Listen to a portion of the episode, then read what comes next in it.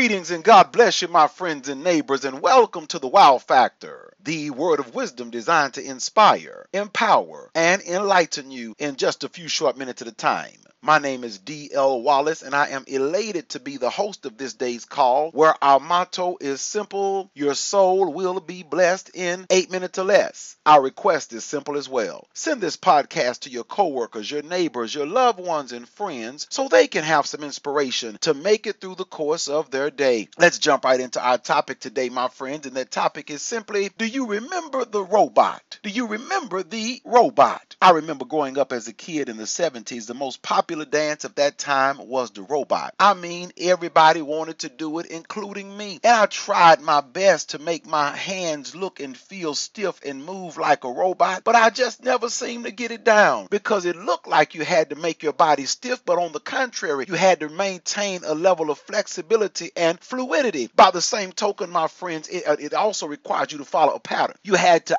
emulate the movements of an actual robot. You had to, to, to, to, to follow that pattern so that if a person watched you, they never were confused at what dance you were doing. They knew that you were doing the robot because you looked like a robot. Well, by the same token, my friends, in this Christian life, we're still following a pattern. That pattern is the pattern of Christ. Remember when we, we, we learn in 1 Timothy 4 and 12 that we should be an example of the believers in word, in conversation, in charity, in spirit, in faith, and in purity. We also discover discover in First uh, Corinthians 11 and 1 that we should uh, be followers of uh, me like I am followers of Christ. Paul said, Be ye followers of me, even so as I am of Christ. Then we remember in First Peter 2 and 21, the Bible says that Christ left us an example that we should follow in his footsteps, just like we follow the pattern of the robot. And we'd even have somebody wind us up to make it look like they were setting the robot in motion. We've got to have a pattern that we're following following in Christ Jesus. You knew it was going to be an acronym in here somewhere, my friends. And today, yes, robot is the acronym. The five key components that we've got to remember in order to look like, walk like, and move like God. The first one, that R, reminds us of our robotic repetition. Yes, my friends, we can do the robot when it comes to our spiritual habits. Jesus had them. The Bible says in Luke 4 and 16 that he went to Nazareth where he was brought up, and as his custom was, he went to the synagogue on the Sabbath Sabbath day and stood up to read. By the same token, my friends, our habit should be making a trip to the church. We don't call ours a synagogue, it's the church for us. And on the Sabbath day, we should not only go to church, but we should make a habit of reading, just like Jesus did. In Mark 1 and 35, we'll see another one of his habits because it says in the morning he rose up a great while before the day and went to a solitary place, and there he prayed. My friends, I can ask you, when do you set the time to make sure that prayer is on your daily schedule. We've got a time to brush our teeth, to take a shower, to wash our face, to uh, to get our clothes laid out for the day. Do we have a time to pray? Remember, the Bible tells us in 2 Timothy 2 and 15 that we should study to show ourselves approved unto God. Then we discover in Psalm 63 and 1 that early we should seek God. Yes, my friends, we should have an opportunity and a time outlined on our calendars every single day to grow and advance spiritually. It should be a part of our robotic repetition, something we do all the time. That O in our robotic acronym, our robot acronym, reminds us of the importance of obedience. Yes, my friends and neighbors, obedience is important. It's simply our ability to follow the rules. Everywhere we go, we see rules. Go to the grocery store, and if you've got 50 items in your shopping cart, then you know that you're not supposed to be in the express checkout line. Doesn't it agitate you when a person's in front of you and they're not following the rules? You're in the express checkout line with seven items and they've got 43. Well, that's not the rule. On the road, you're supposed to drive a certain speed limit. And so every so many miles, they'll remind you of the rule because you'll see the speed limit sign posted. Break the rule, and here comes a policeman to write you a ticket. Even a board game has rules. If you play Monopoly, whatever it is, that board game has rules that you've got to follow. By the same token, my friends, in this Christian life, Jesus said it in John 14 and 15 If you love me, keep my commandments. Then we discover discover in 1 John 5 and 2 that by this we know that we love the children of God. When we love God and keep his commandments. Yes, he even said it plainly in John 15 and 10. If you keep my commandments, you abide in my love, even as I kept my Father's commandments and abide in his love. God is simply saying to us that it's important for us to follow the rules as outlined in the Bible. And let me tell you something, like we find out in, in 1 John 5 and 3, those commandments are not grievous. It's not that God is asking us to climb a mountain or, or swim across an ocean. No, He's asking us to love our neighbors as ourselves. He's asking us to love Him with all our hearts and souls and minds. He's saying that we can keep all the commandments just by doing one thing loving Him with everything we've got and our neighbors as ourselves. My friends and neighbors, God wants us to hang on to those commandments robotically. In order for us to know them, we've got to study the Word of God. That other, that B in our robot acronym, reminds us that we have to robotically hang on to our belief system. Yes, my friends, these are our values, our principles, and also our confidence. Remember in Hebrews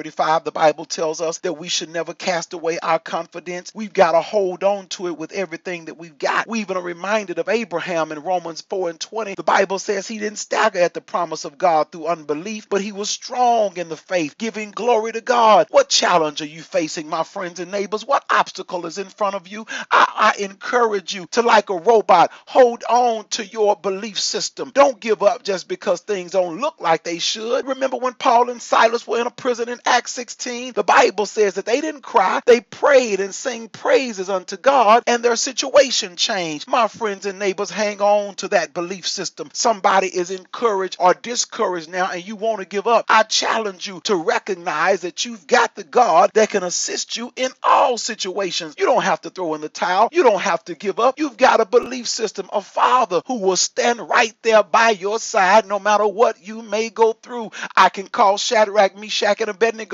They could testify to the fact that even in the middle of the fire, there was a fourth figure like the Son of God walking right there with them. And yes, I don't even have to go that far. All you've got to do is look back in times in your life where you hung on to your belief system when it seemed like hanging on was an impossibility. Remember when Jesus was on the cross? He hung on to his belief system. He said, Father, forgive them, for they know not what they do. He looked to his left and saw a prisoner and said, Listen, he was hanging right beside him. He said, This you will be with me in paradise. My friends, it is important to hang on to our belief system just like a robot. Do it all the time. I wish we had time to finish this lesson, but this is all the time I'm going to take of yours today. And until we talk again on tomorrow, God bless you, God bless your families, and embrace the new and improving you.